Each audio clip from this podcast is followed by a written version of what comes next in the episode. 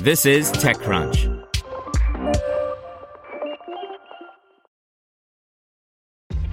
This episode is brought to you by ShipStation. You know, some things take a lot of work, like sending little robots to far off distant planets. And just as that's challenging, so too is running a successful e commerce business, especially when there's so much to do. So I want to introduce you all to ShipStation. Now, I love using ShipStation because of its easy to use dashboard, which makes managing orders and printing labels a breeze and super smooth. Oh, and the customer service is just out of this world. It's exactly what you need to help grow your business. Sign up for your free 60-day trial at shipstation.com slash technews. That's shipstation.com slash tech news. Brought to you by Quip, makers of the Quip electric toothbrush. Make good habits simple with a new brush head, floss refill, and toothpaste delivered every three months. Set start at $25. Get your first refill free at getquip.com slash techcrunch. N26 reaches 5 million customers, including 250,000 in the U.S. By Romain Dillet. Challenger Bank N26 has reached 5 million customers. In 2019 alone, N26 managed to add more than 2.5 million customers, and the company's growth rate seems to be accelerating as N26 reached 3.5 million customers in June 2019.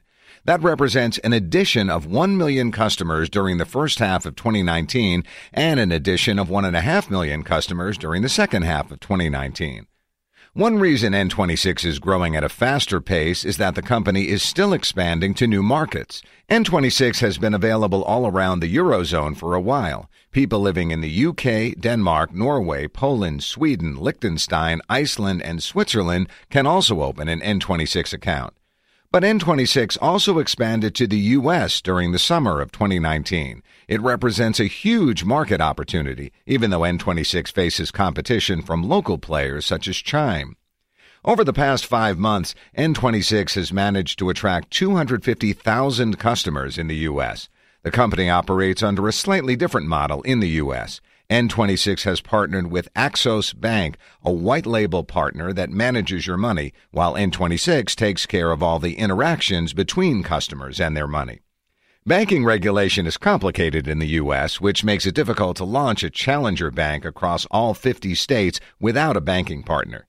There are now 1,500 people working for N26 across five offices Berlin, New York, Barcelona, Vienna, and Sao Paulo.